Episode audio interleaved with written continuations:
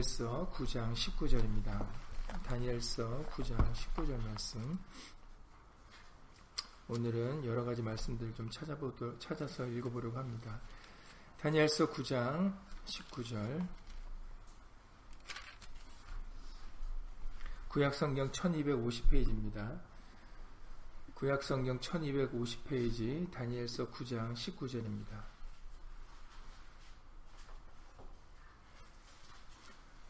구약성경 1250페이지 다니엘서 9장 19절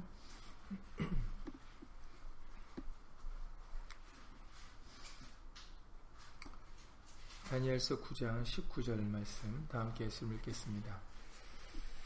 주여 들으소서 주여 용서하소서 주여 들으시고 행하소서 지체치에 마옵소서 나의 하나님이여 주 자신을 위하여 하시옵소서 이는 주의 성과 주의 백성이 주의 이름으로 일컫는 바 됨이니이다. 아멘 말씀에 앞서서 잠시 먼저 예수님으로 기도드리시겠습니다. 항상 우리를 보지 마시옵시고 우리에게 있는 예수 이름을 보시고 우리를 국리히 여겨주시고 자비와 그리고 은혜를 베풀어 주시옵기를 예수 이름으로 간절히 기도를 드리옵나이다.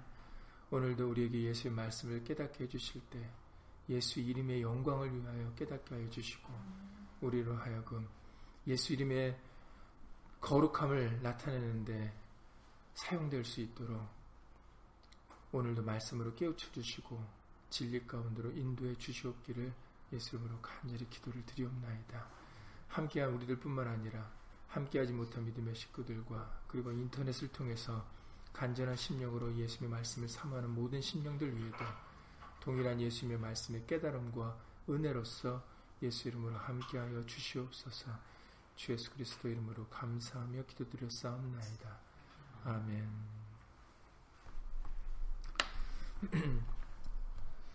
어, 오늘 본문의 말씀을 다시 한번 읽어보시면 어, 다시 한번 읽으실 때, 어, 이 말씀을 지금 다니엘이 하나님께 기도를 드리는 내용이거든요. 어, 느낌을 느끼시길 바랍니다. 어떤 마음가짐으로, 어, 무엇을 위해서 어, 다니엘이 하나님 앞에 간절히 기도를 드리고 있는가, 다시 한번 이 19절 말씀을 읽어보시겠습니다. 주여 들으소서, 주여 용서하소서, 주여 들으시고 행하소서, 지체치 마옵소서. 예, 지금 요것만 봐도 느낌이 뭘 말하고자 하는 걸 생각해 보면 들어달라라는 거죠. 그리고 용서해 달라는 겁니다. 우리를 들어주시, 우리의 기도를 들어주시고 우리를 용서해 달라는 거죠. 그리고 우리의 기도를 들어주셔서 행해 달라는 거죠. 그리고 지체치 말고 빨리 해달라는 겁니다. 여기까지만 보면은 지금 우리의 기도를 들어달라고 좀 기도를 드리고 있는 거 아니겠습니까?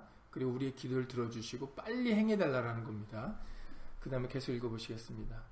나의 하나님이여 주 자신을 위하여 하시옵소서 이는 주의 성과 주의 백성이 주의 이름으로 일컫는 바 됨이니이다 라고 얘기하고 있습니다. 이것은 무슨 뜻입니까? 들어달라 우리의 기도를 들어주시고 행해달라라고 하는데 근데 그것은 우리를 위해서 그렇게 하지 말라라는 거죠. 우리를 우리의 기도를 들어주시고 우리를 구원해 달라고 하고 지금 우리를 용서해 달라고 지금 말하고 있는데 기도를 드리고 있는데 근데 나를 용서해 주는 게 나 때문에 그러지 말라라는 거라는 겁니다. 이게 성경에서 말씀해 주시는 핵심이에요. 그런데 우리는 여태까지 이 핵심을 알지 못했을 때는 내가 중심이었어서 나를 용서해 주세요. 나를 고쳐 주세요. 나를 구원해 주세요.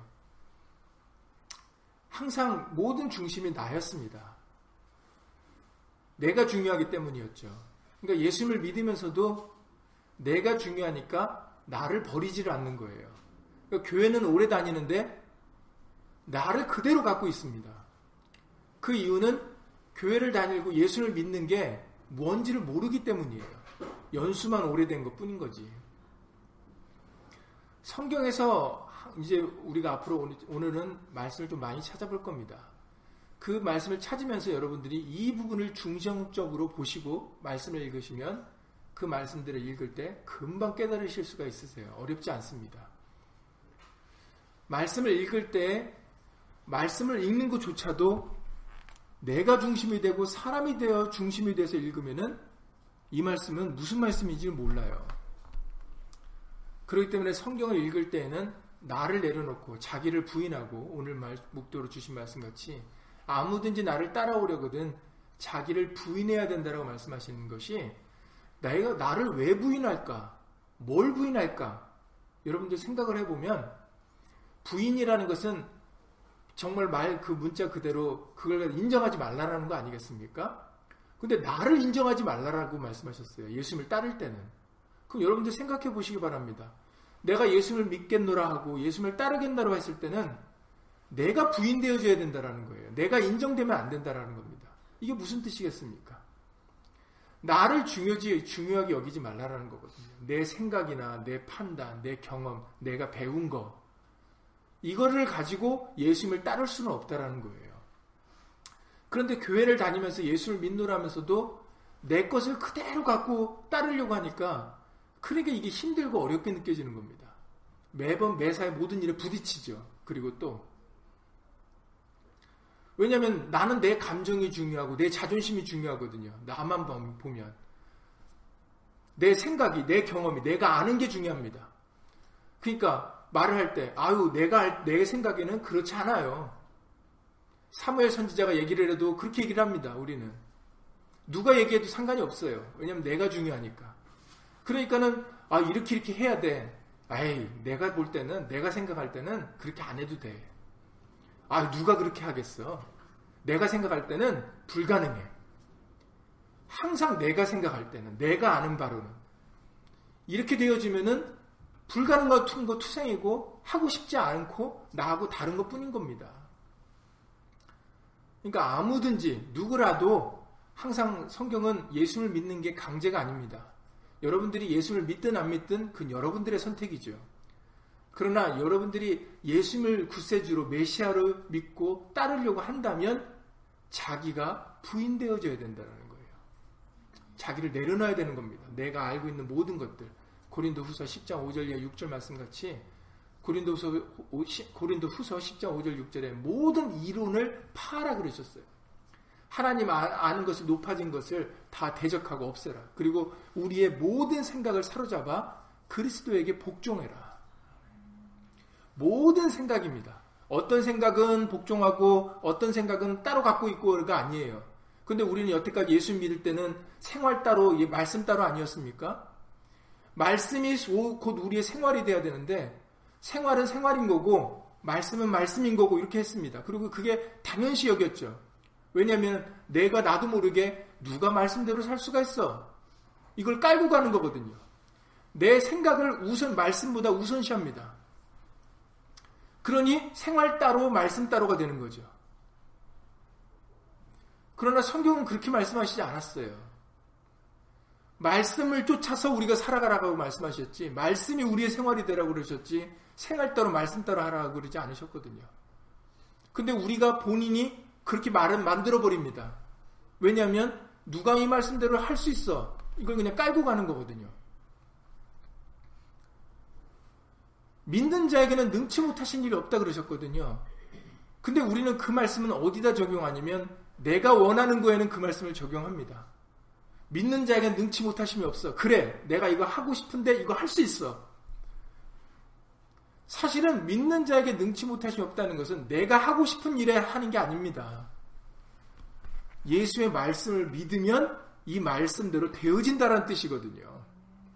그게 믿는 자에게는 능치 못하심이 없는 겁니다. 근데 내가 하고 싶은 일에, 내가 이루고 싶은 일에는 믿는 자에게 능치 못하심이 없다 해놓고는 생활 따로 말씀 따로입니다. 왜 그럽니까? 그러면 누가 이 말씀대로 할 수 있어? 이런 거다라는 거죠. 그럼 도대체 믿는 자에게는 능치 못해 믿는 자는 모든 걸 할 수 있다라는 것은 어디에만 적용합니까? 내가 하고 싶은 일에만 적용을 한다는 거예요. 그러니까 말씀도 내가 믿고 싶은 거, 듣고 싶은 것만 듣고 믿고 싶은 것만 믿는 거예요. 그렇게 우리는 이기적입니다. 그게 우리의 본 모습이에요. 우리는 교만하고 우리는 지극히 이적입니다. 그래서 말씀을 읽을 때에도 지극히 내 중심적으로 받아들이죠. 내가 하고 싶은 것만 보여지고 들려지고 그리고 내가 해, 버려야 되고 내가 죽어져야 되는 부분에는 철저히 외면합니다. 그 부분은. 하나님은 사랑이시다 할 때 그 사랑만 붙잡고 하나님이 심판하신다라는 것은 그 심판은 딴 얘기입니다. 성경에는 분명히 사랑과 심판을 두 가지를 얘기하시는데 그런데 우리는 사랑만 얘기하고 싶어 합니다. 왜냐면 그게 나한테 좋으니까. 그러니까는 우리는 이 사순절 기간 동안에는 우리를 버리는 기간이거든요. 우리의 생각이나 우리의 이론이나 내가 알고 있는 내가 경험하고 있던 내 감정이나 내 지혜나 명철이나 예수님이 오늘 빌리포서 그 교동문에서 빌리포서 2장 읽으셨지만 예수님은 하나님이십니다. 그런데 우리를 구원하시려고 어떻게 하셨다고요? 하나님의 그는 근본, 하나님의 본체시나 그러나 우리를 구원하기 위하여 종의 형체를 가지고 이 땅에 오셨다 그러셨어요. 하나님이 하나님의 위치와 하나님의 것을 버리셨어요. 그렇기 때문에 이 종의 형체를 가지고 오셨거든요. 그걸 기념하는 게 사순절입니다. 하나님도 하나님의 위치를 버렸는데 우리는 뭐라고 우리를 안 버립니까? 그렇잖아요. 내가 가지고 있는 게 얼마나 대단하다고. 내 자존심, 내, 내가 아는 지식, 내가 아는 경험이 얼마나 대단하면 대단하다고 그거 안 버리려고 합니까? 예수님은 하나님의 위치를 버리셨는데 우리가 아무리 많은 걸 가지고 있은들 그것이 하나님과 견질 수가 있겠습니까? 우린 피조물인데 조물주 되시는 우리의 주인 되신 하나님이 하나님의 위치를 버리고 이 땅에 오셨어요. 종의 형체를. 그리고 우리를 위하여 십자가의 고난과 죽으심을 당하셨습니다. 그런데 우리가 가지고 있는 게 뭐가 대단하다고 그걸 지키려고 싸우고 다투고 시기하고 질투하고 자랑하고 우리는 예수님을 믿는다 했을 때는 이러한 모든 것들이 예수님을 바라보면서 오늘 찬송가에서도 예수의 형상 만드소서 이것은 그냥 부르는 가사가 곡조가 되어서는 안 됩니다. 예수의 형상을 만들어다라는 것은 바로 내가 하나님이 하나님의 위치를 버리고 종의 형체를 가지고 오신 것을 바라봐야 된다라는 거죠. 그걸 닮아야 된다라는 겁니다. 그래서 내 것을 주장하고 내 것을 고집하고 내 것을 자랑하는 게 아니라 예수님 때문에 참고 견디고 나보다 예수 이름을 더 나타내고 예수 이름의 영광을 돌리고 나타내는 그 거룩함을 나타내는 것이 그것이 예수의 형상을 담는 것입니다. 이 사순절 기간 동안에는 바로 그 부분이 이루어져야 되는 거예요. 내가 그런 부분이 부족하지 않는가 돌아보는 기간입니다. 그래서 지금도 다니엘의 기도를 드릴 때 내 기도를 들어주세요. 나를 용서해 주세요. 들으시고 행하소서 지체치 없으서 하는데 그 부분만 보면은 지금 우리 걸 지금 관철시키고 있는 겁니다. 우리 걸 들어달라 해달라라는 거죠. 근데 그 뒤에 이어질 말씀을 통해서 그러나 그것은 우리를 위해서 하지 말라라는 겁니다. 하나님을 위해서 하시는데 그 또 하나님을 위해서 하라면서 당위성을 그 이유를 설명하지 설명하고 있지 않습니까? 이 주의 성 예루살렘 그리고 이 백성들 이 백성들 이 성도 그렇고 이 백성들도 그렇고 바로 주의 이름으로 일컫는 사람들입니다라는 겁니다. 그러니까 다시 말해서 하나님의 이름 보시고 이 백성들, 우리들 예수 이름으로 국률이 여겨달라는 거예요. 우리 때문이 아니에요. 우리는 용서받을 자가 아니다라는 겁니다. 우리를 바라보시면 우리는 국률을 받을 자가, 받을 자가 아니다라는 거죠. 그러나 하나님의 이름을 보시고 여기서 주의 이름은 구약에는 이 당시에는 여호와지만 지금의 오늘날의 주의 이름은 누굽니까?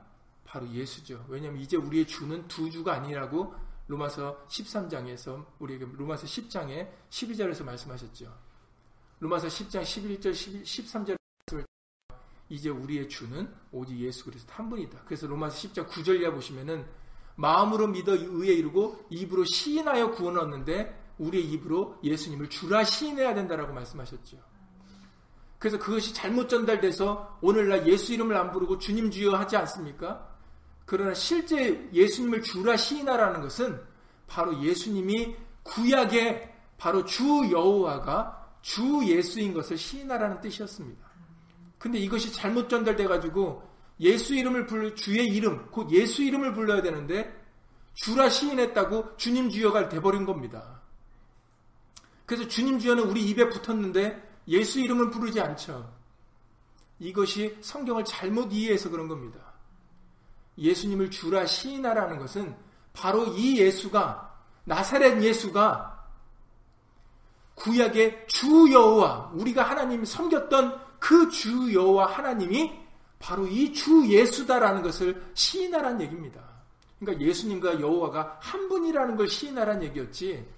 우리에게 주여 그냥 입으로만 주여 주님이여 하라는 얘기가 아니었던 것입니다. 아니었던 것입니다. 어찌되었든 오늘 말씀하고자 하는 것은 주의 이름, 곧 하나님의 이름, 그 예수 이름을 보시고 이 성과 백성들을 용서해달라고 말을 하고 있습니다. 일컫는 바가 되기 때문이죠. 그래서 우리가 얼마 전에도 금요일 때 찾아봤던 말씀이지만 역대하 6장 33절에 보시면은 솔로몬이 예루살렘 성전을 짓고 이런 기도를 드립니다. 역대하 6장 33절에 주는 계신 곳 하늘에서 들으시고 무릇 이방인이 주께 부르짖는 대로 이루사 땅의 만민으로 주의 이름을 알고 주의 백성 이스라엘처럼 경외하게 하옵시며 또 내가 건축한 이 전을 주의 이름으로 일컫는 줄을 알게 하옵소서라고 솔로몬이 성전을 지어놓고 그렇게 기도를 드리고 있습니다. 여러분, 바로 예루살렘 성전이 지어진 목적에 대해 목적에 대해 우리에게 말씀하시는데 교회에 대한 목적입니다. 이 땅에 교회가 지어지게 된 성전이 지어지게 된 목적은 만민으로 땅의 만민으로 주의 이름을 알게 하기 위함이었다라는 거죠. 그렇기 때문에 이 전을 주의 이름으로 일컬었다라는 거예요. 땅의 만민으로 성전을 보고 하나님의 이름을 알게 하려고. 그러니 교회가 세워진, 교회가 지어지는 목적은 온전히 하나님의 이름을 알게 하기 위하여 교회가 존재해야 되는 겁니다. 성전이 존재해야 되는 거죠. 하나님의 이름을 알게 하는 그 목적에서 벗어나는 성전이라면 그것은 교회가 아닙니다. 교회처럼 보여도 교회가 아니에요. 왜냐하면 솔로몬의 기도로에 대로 그대로 나타내는 것처럼 이 땅에 예루살렘을 택하시고 그곳에 성전을 지키 하신 그 목적이 땅의 만민으로 온 땅의 모든 사람으로 하여금 하나님의 이름을 알게 하려고 지었다라는 것이거든요.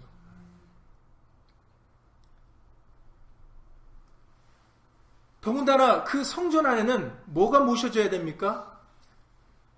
다윗이 성전을 성막을 짓고 뭘 모셔오려고 그랬어요? 바로 언약궤지요. 왜냐하면 성전에 하나님의 언약궤가 없으면은 그게 전입니까? 하나님의 언약궤가 있어야 하나님이 좌정하시지 않겠습니까? 그런데 그 하나님의 언약궤도 이름이 있다라고 알려주셨어요. 역대상 13장 6절의 말씀을 통해서 역대상 13장 6절에 보시면은 다윗이 온 이스라엘을 거느리고 바알라 곧 유다에 속한 기럇 여아림에 올라가서 여호와 하나님의 괴를 메어 오려 하니 이번에는 어깨에 메어 무는 거죠. 그 전에는 새수술에 싣고 오다가 우사가 죽었습니다. 왜냐하면 그것은 하나님의 말씀이 아니었기 때문이죠. 그래서 이제는 말 하나님의 말씀을 깨닫고 율법대로 하나님의 말씀대로 제사장들이 이제 어깨에 메어 가져오려고 합니다. 그런데 이렇게 얘기를 합니다. 이는 이렇게 말씀에 기록되어 있습니다. 역대상 13년 6절에 그 하나님의 괴는 여호와께서 두 그룹 사이에 계심으로 그 이름으로 일컫는 괴라. 그 하나님이 좌정하시는 그 언약궤도 이름이 있는데 바로 하나님의 이름으로 일컫는 괴라라고 말씀하셨어요. 그러니 그 언약궤도 하나님의 이름이 있고 하나님의 이름이 있고 그리고 그 예루살렘 솔로몬을 통하여 짓게 하신 그 성전도 하나님의 이름이 있는 성이라는 거죠. 일컫는 성이다. 그리고 역대하 7장 14절 말씀에 이렇게 기도를 솔로몬이 또 이렇게 기도를 드립니다. 역대하 7장 14절에 내 이름으로 일컫는 내 백성이 하나님께서 말씀하시기를 하나님이 솔로몬에 말씀하시기를 내 이름으로 일컫는 내 백성이 그 악한 길에서 떠나 스스로 겸비하고 기도하여 내 얼굴을 구하면 내가 하늘에서 듣고 그 죄를 사하고 그 땅을 고친다라고 말씀하셨어요. 하나님께서 말씀하시기를 내 이름으로 일컫는 내 백성이다. 보세요. 하나님의 이름이 안 들어간 데가 없지 않습니까? 언약계도 하나님의 이름으로 일컫는 교회. 예루살렘 성전도 하나님의 이름으로 일컫는 성전. 하나님의 백성도 하나님의 이름으로 일컫는 백성. 절대로 각자 자기 이름이 없습니다. 자기 것이 없죠. 하나님의 택하심에는 바로 하나님의 이름이 붙는 겁니다.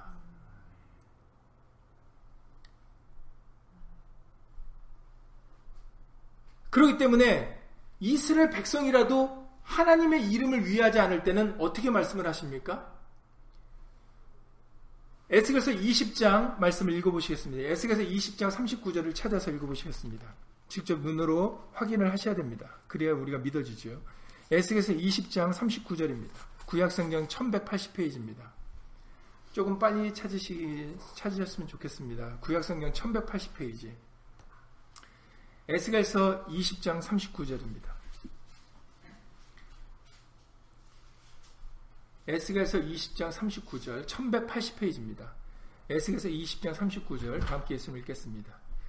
나 주 여호와가 말하노라. 그러니까 이건 하나님이 친히 말씀한 도장을 꽝 찍으신 겁니다. 계속해서 이스라엘 족소가 너희가 내 말을 듣지 아니하려거든 가서 각각 그 우상을 섬기고 이후에라도 그리하려 무나 많은 다시는 너희 예물과 너희 우상들로 내 거룩한 이름을 더럽히지 말지니라 이렇게 말씀하셨어요. 이게 나 주 여호와의 말이에요. 하나님 말씀이에요. 그리고 누구에게 하신 말씀입니까? 이방인이 아니라 이스라엘 족속이에요. 이스라엘 족속은 어떤 사람들입니까? 오늘날까지도 자신들이 하나님께로부터 택함을 받은 선택된 민족이라고 말하는 사람들 아닙니까? 그런데 지금 이 말씀은 너무나도 놀라운 말씀입니다. 하나님이 하나님께서 선택하신 이스라엘 백성들에게 말씀하시기를 너희가 가라. 너희가 우상을 섬기고 싶거든 가라 이렇게 말씀하셨어요. 그러니까는 하나님이 보실 때 이, 지금 이스라엘 백성들이 중요합니까? 만약에 이스라엘 백성이 중요했다면 하나님께서 그를 붙잡으셔야죠. 가라 그러시면 안 되죠. 만약에 이스라엘 백성들을 아끼셨으면 어우 내가 너를 얼마나 아꼈는데 내가 너를 가지 마라. 이렇게 말씀을 하셨어야 될 텐데 보듬어 주셨어야 될 텐데 지금 말씀하시기를 내 너희가 내 말을 듣지 아니하거든 가라 이렇게 말씀하신다라는 거죠. 그러고는 뭐라고 말씀하시냐면 다시는 너희 그 너희는 가, 가, 가, 가는 게 낫다. 다시는 너희 예물과 너희 우상들로 내 거룩한 이름을 더럽히지 말라. 그러니까 보세요.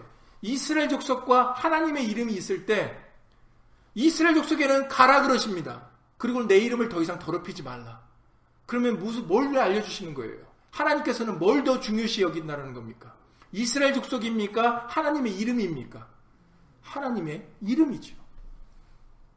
이것이 우리에게 믿어져야 됩니다. 알, 알아야 되고 믿어져야 돼요. 우리는 중요하지 않아요. 하물며 선택된 이스라엘 민족에게도 너 가라 이렇게 말씀하시는데 이방인은 우리겠습니까? 우리가 하나님 앞에 중요한 존재가 되려면 우리에게 뭐가 있어야 된다는 거예요. 우리에게 하나님의 이름, 예수 이름이 있어야 예수님에게 하나님에게 우리가 중요한 존재가 되지. 우리가 하나님의 이름을 위하지 아니하고 하나님의 이름을 더럽히면 욕되게 하면 우리는 하나님 앞에 중요한 존재가 아니다라는 거예요. 이것이 교회에서 알려져야 돼요. 그런데 하나님은 사랑입니다. 당신의 죄를 용서해 주실 거고 보듬어 줄 겁니다라고 얘기를 하니까 이게 문제가 된다라는 겁니다. 우리가 아무리 하나님의 백성이라도 택함을 받은 민족이라도 택함을 받았다 할지라도 우리가 예수 이름을 위해서 살아야 예수님이 우리를 지켜주시고 용서해주시고 구원의 오늘 말 다니엘서 기도같이 그 말씀을 들어주시는 것이지 행해주시는 것이지 우리가 예수 이름을 위하고자 하는 마음이 없다면 우리가 예수 이름을 위하지 않고 나를 위한다면 그럼 하나님은 그래 도 너를 위할 거면 가라 그러신다라는 거죠. 이 부분이 굉장히 중요합니다. 근데 애석하게도 안타깝게도 많은 믿는 사람들이 이 부분을 몰라요. 그냥 예수님이 나를 사랑하는 줄 알고 나를 위하여 죽으신 것만 생각합니다. 그 말이 틀렸다는 게 아니에요. 그러나 우리가 하나 더 알아야 될 게 있는데 그것은 예수 이름 때문에 하셨다라는 겁니다. 우리가 목적이 아니라는 거예요. 예수님은 하나님의 영광을 위하여 말씀을 위하여 하셨던 것이지 우리가 첫 번째 목적이 아닙니다. 우리는 부수적인 거죠. 근데 이렇게 가르치를 않아요. 이렇게 알고 있지 않습니다. 다 우리가 주인공인이라고 얘기를 하죠. 하나님은 당신을 사랑하셔. 당신을 용서하셔. 당신을 구원하시오. 그러나 성경에서는 그렇게 말하고 있지 않아요. 오늘 다니엘의 기도처럼 우리를 위해서 하시는 게 아닙니다. 우리가 일컫는 예수 이름 보시고 참아주시는 것이지 우리가 예수 이름을 위하지 않냐면 그러면 우리는 아무것도 아닌 존재가, 존재가 돼버리는 겁니다. 정말 사람이 중요했다면 왜 지금 에세가서 20장에서 가라고 말씀을 하시겠어요. 떠나라. 나를 떠나라. 붙잡지 않는다. 대신에 더 이상 하나님의 이름은 욕되게 하지 마라. 그래서 잘 아시는 에스겔서 36장을 읽어보시겠습니다. 에스겔서 36장 21절 22절입니다. 에스겔서 36장 더 뒤로 넘기셔서 21절 22절입니다. 1208페이지 구약성경 1208페이지 에스겔 36장 21절 22절입니다. 에스겔 36장 21절 22절을 다 함께 있으면 읽겠습니다. 그러나 이스라엘 족속이 들어간 그 열국에서 더럽힌 내 거룩한 이름을 내가 아꼈노라. 예, 보세요. 이스라엘 족속은 오히려 하나님의 이름을 더럽혔지만 하나님은 내 거룩한 이름을 내가 아꼈다라고 말씀하십니다. 22절이요. 그러므로 너는 이스라엘 족속에게 이르기를 주 여호와의 말씀에 이스라엘 족속아 내가 이렇게 행함은 너희를 위함이 아니요 너희가 들어간 그 열국에서 더럽힌 나의 거룩한 이름을 위함이라. 예. 이스라엘 족속이 위함이 아니다라는 거예요. 이스라엘 족속이 목적이 아니다라는 겁니다. 그래서 내 이름으로 일컫는 백성이라고 말씀하셨던 이유는 뭐냐면 그냥 백성이 아니다라는 거죠. 하나님의 이름으로 일컫는 백성이다. 다시 말해서 그 백성은 하나님의 이름을 위하는 백성이다라는 얘기예요. 하나님의 이름을 위할 백성이 하나님의 이름을 위하지 않으면 그 백성은 더 이상 하나님의 백성이 아니다라는 거예요. 우리에게 예수 이름이 하나님의 이름이 예수의 이름이 있을 때 우리가 예수님의 백성이 되는 거지. 우리가 예수의 이름을 위하지 않으면 아무리 교회를 다녀도 백성이 아니야 아니라는 거예요. 목사도 백성이 아니다라는 겁니다. 예수 이름을 위하지 않으면. 목사가 예수 이름을 위하지 않고 자기의 자기의 이름이나 자기의 자존심이나 자기 아는 것을 나타내면 그것은 목사가 아니에요. 하나님의 백성이 인도자가 아니고 성직자가 아니다라는 겁니다. 내가 누구냐, 내가 어떤 직분을 가지고 있느냐가 중요한 게 아니에요. 중요한 건 내가 예수 이름을 위하느냐가 중요한 거지, 내가 누구냐가 중요한 게 아닙니다. 내가 얼마나 많은 일을 했느냐가 중요한 게 아니에요. 내가 얼마나 많은 것을 가지고 있느냐가 중요한 게 아닙니다. 그래서 우리에게 골로새서 3장 17절에 골로새 3장 17절 무엇을 하든지 말에나 일에나 다 주 예수 모든 거에 우리가 주 예수의 이름을 하라고 왜 알려주셨겠어요? 우리가 모든 거에 예수 이름을 위해야 우리가 예수님의 백성이 되는 거거든요. 그래야 예수님이 우리를 용서해주고 구, 국류를 베풀어 주시고 우리에게 친히 행해 주시는 겁니다. 우리가 아니에요. 그래서 베드로가 남에서부터 뭐 안전뱅이를 사도행전 3장에서 베드로가 남에서부터 안전뱅이를 구했을 때 사람들이 다 베드로가 고친 줄 알고 베드로를 쳐다보지 않았습니까? 근데 베드로 자신은 알고 있었던 거예요. 내가 능력이 있어서 저 안전뱅이를 고친 게 아니다라는 걸 베드로는 알고 있었습니다. 그러니 베드로가 사도행전 3장 15절의 말씀을 통해서 16절의 말씀을 통해요.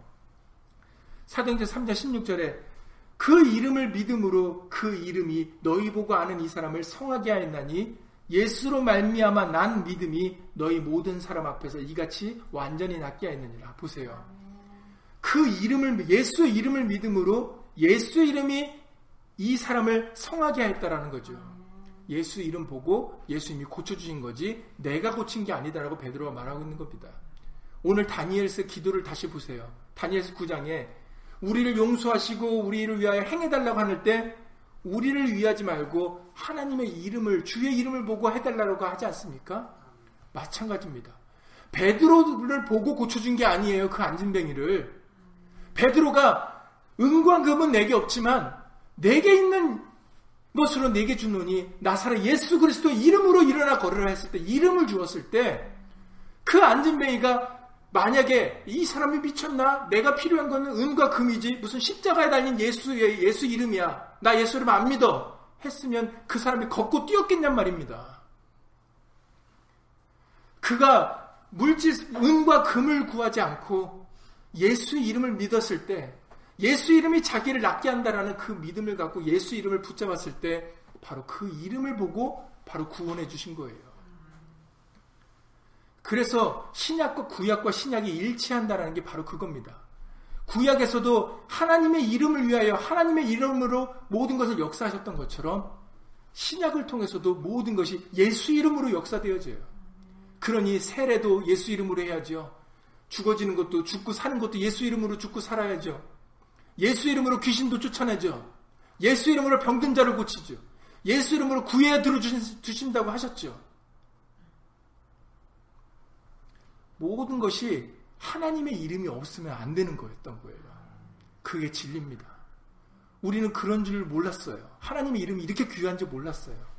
그런데 지금 에스겔 36장 읽으셨던 것처럼 너희들은 내 이름을 아끼지 않았지만 나는 내 이름을 아낀다라고 말씀을 하시고 있는 겁니다. 이스라엘 백성들조차도 하나님의 이름으로 일컫는 백성들조차도 하나님의 이름을 아낄 생각을 하지 않았어요. 자기가 중요했죠. 그러나 하나님은 다릅니다. 하나님은 이스라엘 백성들보다도 하나님의 이름을 아끼세요. 오늘날 그럼 이스라엘 백성들이겠습니까? 오늘날 저 여러분들에게도 똑같이 행합니다. 왜냐하면 이 말씀은 어제와 오늘이 동일하시기 때문에. 그러니 저 여러분들이 예수 이름을 위하지 않고 내가 중요하고 내 감정이 내가 아는 게 예수 이름보다 먼저 앞장서게 되면은 그럼 우리는 예수의 백성이 아닌 거예요. 예수님이 함께 하시지 않습니다. 마태복음 18장 20절에서 말씀하시기를 마태복음 18장 20, 절에 두 세 사람이 내 이름으로 모인 곳에 내가 그들과 함께 하겠다라고 말씀하시지 않으셨습니까? 항상 말씀드리는 바입니다. 두 세 사람이니까 인원이 중요합니까? 인원이 중요하지 않습니까? 인원이 중요하지 않다라는 겁니다. 그런데 오늘날 아, 우리 교회는 천 명인데, 우리 교회는 만 명인데, 어, 여기에 10만 명 모였는데, 이런 얘기들 많이 듣지 않습니까? 성경에서 숫자를 중요하게 여긴 부분이 어디 있습니까? 기도원의 300명 용사를 왜 잊어버렸습니까? 그리고 그 광야에서 죽은 사람들이 몇 명이었습니까? 누구였고 몇 명이었습니까? 예수님의 제자들이 몇 명이었습니까? 성경에서는 사람의 인원이 중요하지 않다 그러시는데 왜 우리는 오늘날 우리는 우리 교회가 몇 명이냐가 그렇게 중요합니까? 많으면 자부심 있고 적으면 얘기 못 합니다. 우리 우리 교회는 겨우 몇 명이야. 무슨 그게 뭐 대단한 뭐가 잘못된 것처럼 뭐가 뒤지는 것처럼 한 명이면 어떻고 두 명이면 어떻습니까? 성경에서는 한 사람이 천을 당하고 만을 당할 거라고 기록되어 있는데 도대체 그 말씀은 어디가 있습니까? 마태복음 18장 20절에 읽어보시면 두세 사람이에요. 만약에 인원이 중요했다면 천 명이, 만 명이, 십만 명이 내 이름으로 이렇게 나왔어야죠. 왜 두세 사람입니까? 두세 사람이니까 사람도 중요하지 않다는 거, 인원이 중요하지 않다는 거죠. 두세 사람이 내 이름으로 모인 곳입니다. 그러면은 장소도 중요하지 않다라는 거예요. 장소도 상관이 없습니다. 그래서 예수님이 예루살렘에서 말씀 안 전하신 거예요. 회당에서도 말씀 전하셨지만 들이나 산이나 그냥 예수님이 계신 곳이 말씀 있는 곳이었습니다. 그렇기 때문에 그리고 예수님은 예루살렘을 헐어버리라고 말씀하지 않으셨습니까? 이제는 보여지는 성전은 성전이 아니에요. 손으로 지은 전에 계시는 것이 아닙니다. 그러니 인원도 중요하지 않고 장소도 중요하지 않습니다. 중요한 것은 오직 뭡니까? 내 이름으로입니다. 두세 사람이 내 이름으로 모인 곳에 나도 그들과 함께 있으리라. 이것이 예수님의 말씀입니다. 왜 그렇습니까? 이미 구약에 엄청난 많은 말씀으로 하나님은 하나님의 이름을 위해서 일하신다 그러셨거든요. 그걸 예수님이 다시 말씀하신 겁니다. 예수님이 새로운 말씀을 하신 게 아니에요.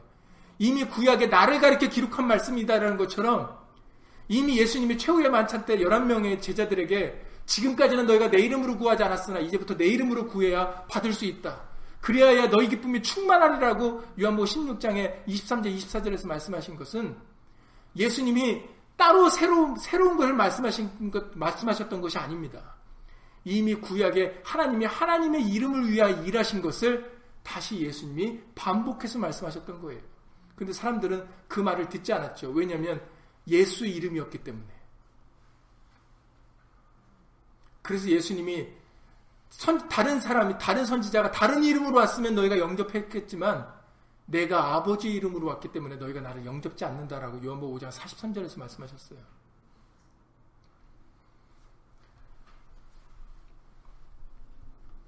에스겔서 20장 36절에서 읽으셨던 것처럼 에스겔서 20장의 8절을 읽어보시겠습니다. 에스겔서 20장 8절입니다. 에스겔서 20장 8절 9절입니다. 1178페이지 에스겔서 20장 8절 9절이요. 지금 에스겔 36장 읽으시는 대로 너희는 이스라엘 족속은 하나님의 이름을 아끼지 않았지만 하나님은 하나님의 이름 때문에 행하셨다라는 걸 보여주고 계시는 겁니다. 에스겔서 36장 8절 9절을 다 함께 아 에스겔서 20장 8절 9절을 다 함께 읽겠습니다. 에스겔서 20장 8절 9절이요. 그들이 내게 폐역하여 그들은 이스라엘 족속입니다. 그들이 내게 폐역하여 내 말을 즐겨 듣지 아니하고 그 눈을 드는 바 가증한 것을 각기 버리지 아니하며 애굽의 우상들을 떠나지 아니하므로 내가 말하기를 내가 애굽 땅에서 나의 분을 그들 위에 쏟으며 노를 그들에게 이루리라 하였었노라. 그러나 내가 그들의 거하는 이방인의 목전에서 그들에게 나타나서 그들을 애굽 땅에서 인도하여 내었었나니 이는 내 이름을 위함이라.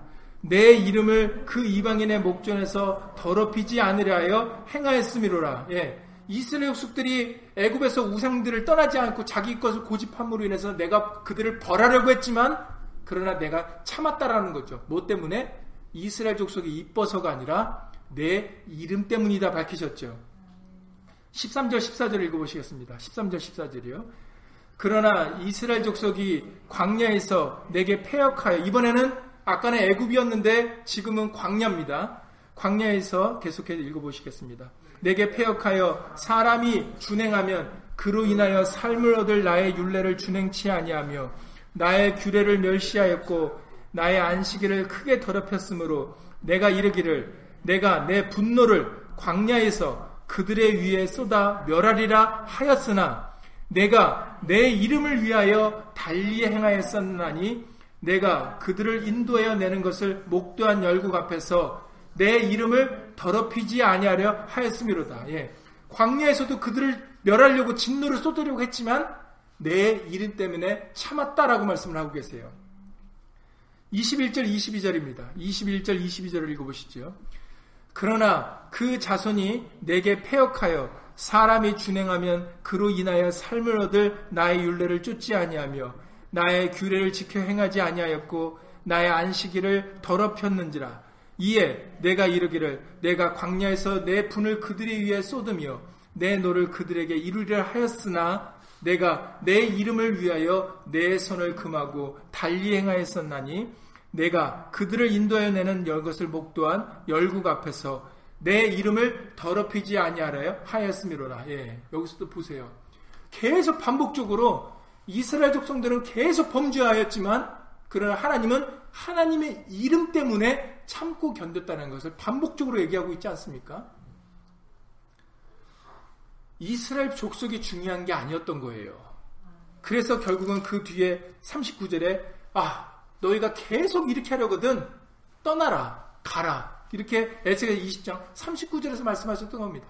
계속 이스라엘 백성들이 하나님의 이름을 아끼지 않으니까 욕되게 하니까 그래 가라 대이상, 대신에 더 이상 하나님의 이름은 욕되게 하지 마라 더럽히지 마라 내 이름은 더럽히지 마라 이렇게 말씀하셨던 겁니다. 보세요.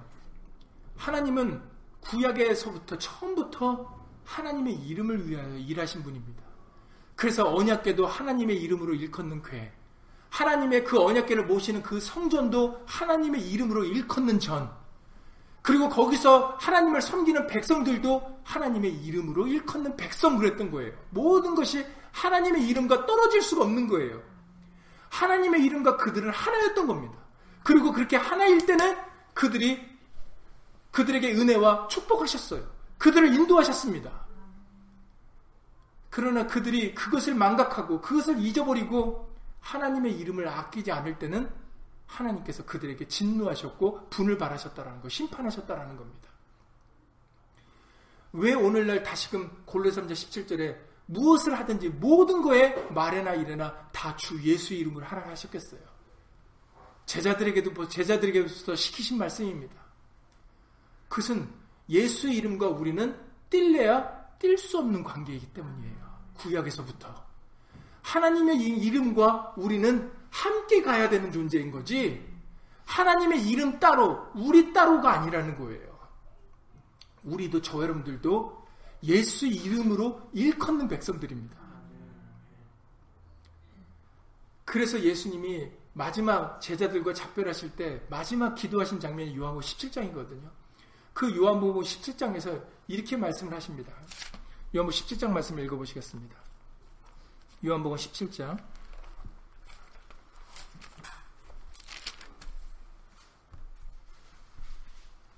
요한복음 17장 6절입니다. 먼저 요한복음 17장 6절을 읽어보시겠습니다. 신약성경 177페이지 요한복음 17장 6절입니다. 요한복음 17장 6절 말씀을 다 함께 예수님 읽겠습니다. 세상 중에서 내게 주신 사람들에게 내가 아버지의 이름을 나타내었나이다. 예, 여기서 이게 궁금한 점이에요. 세상 중에서 내게 주신 사람들이라는 것은 지금 제자들이거든요. 그런데 내가 아버지의 이름을 나타냈다 이러셨다는 거죠. 아버지의 이름. 그러면은 여기서 아버지 예수님의 아버지의 이름이니까 누구 이름이었겠습니까? 여호와인 것처럼 생각되지 않습니까? 그러니까 결국 다시 말하면 세상에서 내게 주신 자들에게 내가 여호와 이름을 나타냈습니다라고 돼야 되거든요. 만약에 아버지 이름이 여호와라면. 근데 저 요한복음 10, 요한복음 16장 24절 읽어보시겠습니다. 그 앞에 요한복음 16장 24절이요. 지금까지는 너희가 내 이름으로 아무것도 구하지 않았으나 구하라. 그리하면 받으리니 너희 기쁨이 충만하리라 이렇게 말씀하셨어요. 그리하면은 조건문입니다. 뭐가 그리하면이에요? 지금까지는 내 이름으로 구하지 않았지만 예수 이름으로 구해야 우리가 받을 수 있고 그래야 우리 기쁨이 충만해진다라는 거죠. 아니겠습니까? 그거는 여호와 이름으로 구하라는 게 아니라 예수 이름으로 구하라는 거예요. 요한복음 14장의 말씀을 읽어보시겠습니다. 요한복음 14장 14절 15절입니다. 요한복음 14장 14절 읽어보시겠습니다. 요한복음 14장 14절 말씀이요. 13절 14절 읽겠습니다. 13절 14절. 너희가 내 이름으로 무엇을 구하든지 내가 시행하리니 이는 아버지로 하여금 아들을 인하여 영광을 얻으시게 하려 함이라. 내 이름으로 무엇이든지 내게 구하면 내가 시행하리라. 예. 기도를 받는 주체와 방법에 대해서 알려주고 계시는 거예요. 내 이름으로는 기도의 방법입니다. 그러니까 우리가 예수 이름으로 기도를 드려야 되는 거예요. 그 누구에게? 내게라고 말씀하셨어요. 내게는 그 기도를 받는 주체입니다. 내 이름으로 내게 구하면 내가 시행해 주시겠다. 그리고 그 기도를 시행하는 주체도 누굽니까? 예수님이라는 거죠. 그러니 기도를 하는 방법도 예수 이름으로 그리고 기도를 받으시는 대상도 예수님. 그러면 예수님이 그 기도를 들어주신다라는 거예요. 그래서 우리가 예수님께 예수 이름으로 기도를 드려야 되는 겁니다. 이처럼 예수님은 예수 이름을 나타내, 내 이름이라고 예수님 이름을 나타내지 않았습니까? 다시 요한복음 17장으로 돌아가겠습니다. 요한복음 17장 6절의 말씀에 그런데 예수님은 기도를 드릴 때 이렇게 기도를 드신다라는 거죠. 세상 중에서 내게 주신 사람들에게 내가 아버지의 이름을 나타냈다라는 거예요. 바로 예수의 이름은 그냥 다른 이름이 아니라 바로 아버지의 이름이었다라는 겁니다.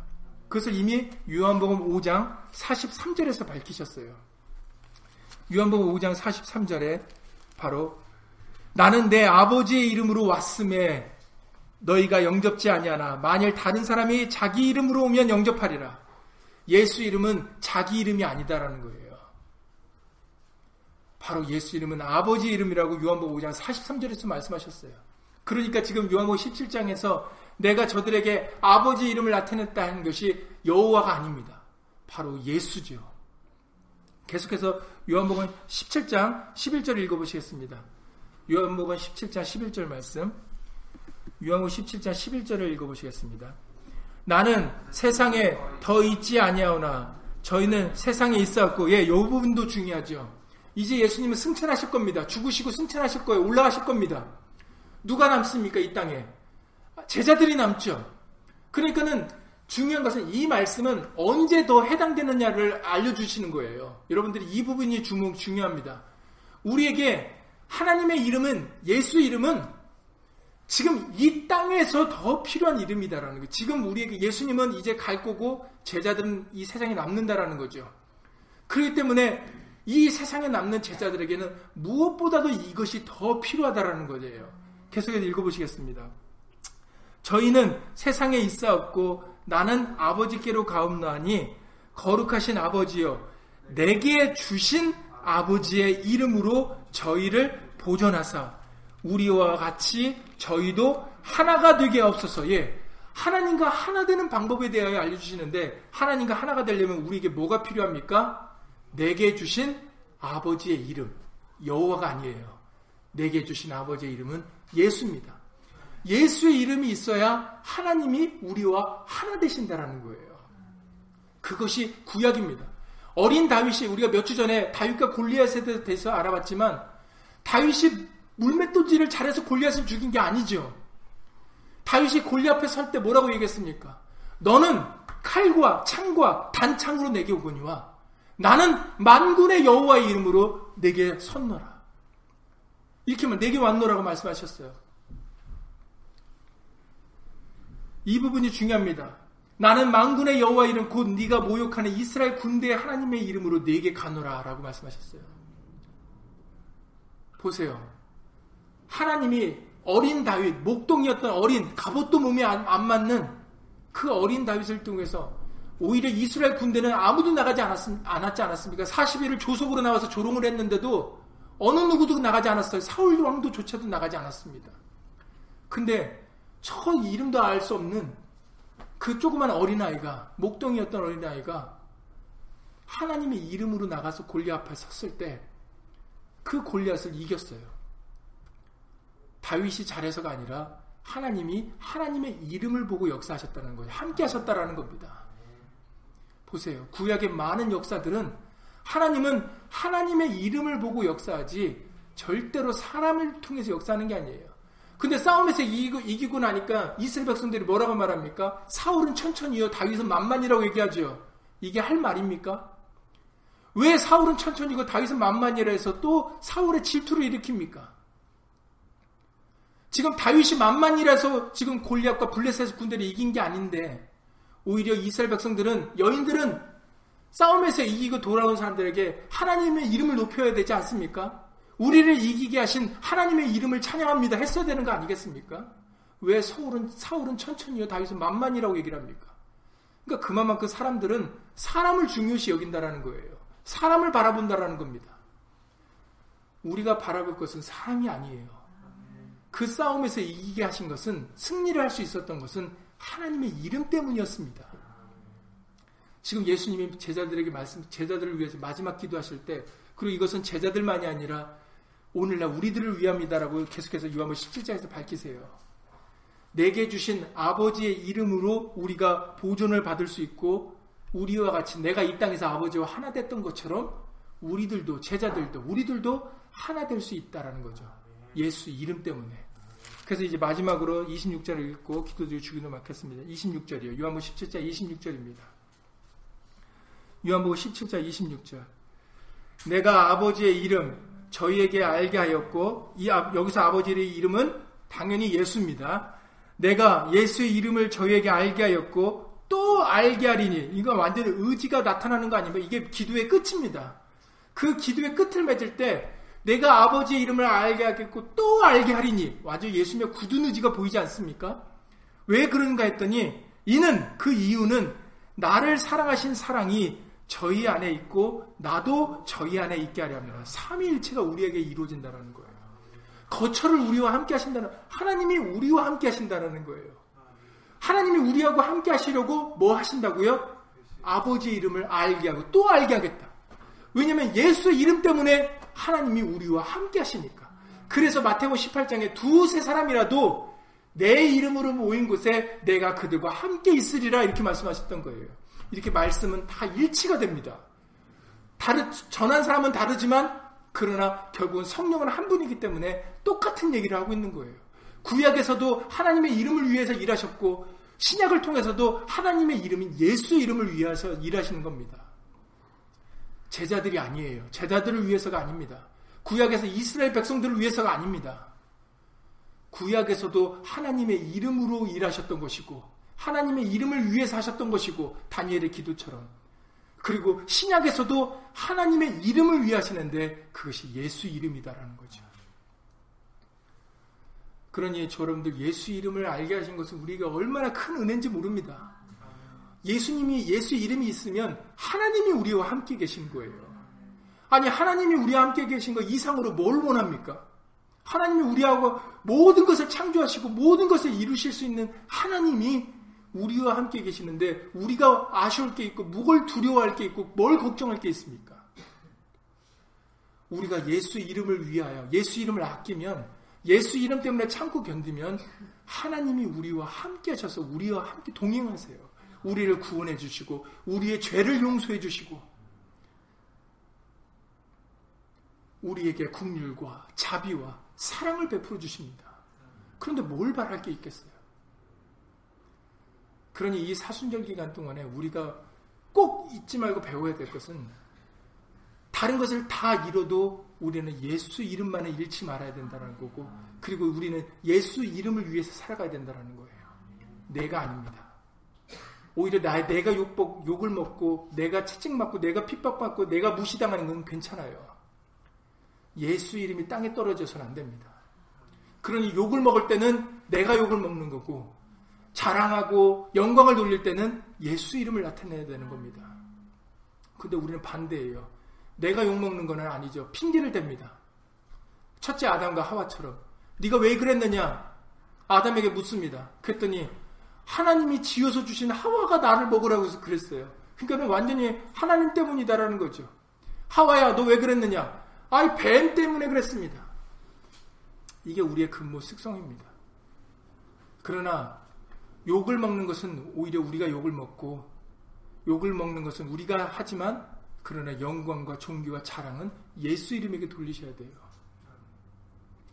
우리가 이처럼 나보다도 예수 이름을 아끼고 예수 이름을 위하려고 하는 마음이 있을 때 바로 이 성경은 오늘 다니엘서 말씀같이 지체치 말고 행하시옵소서. 들어주시옵소서. 요 말씀 끝나자마자 갑자기 가브리엘 천사가 다니엘에게 나타나죠. 네가 이미 기도할 때 내가 그 기도를 듣고 왔다라고 얘기를 하십니다.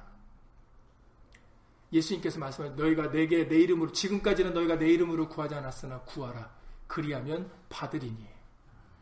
우리가 우리 걸 내려놓고 하나님의 이름을 위하면 하나님은 하나님의 이름 때문에 바로 역사를 해주시는 거예요. 그러니까 여러분들 오늘 다시 찾아본 말씀들이 이것은 어떤 개인의 이론이 아닙니다. 우리 교회의 이론이 아니에요. 바로 하나님의 말씀입니다. 그러니까 여러분들 이 말씀을 이제 믿으셔서 저와 여러분들이 예수 이름 때문에 참고 견디는 그러한 믿음의 삶을 살아가실 수 있기를 예수 이름으로 간절히 기도를 드립니다. 예수 이름으로 기도드리고 주기를 마치겠습니다.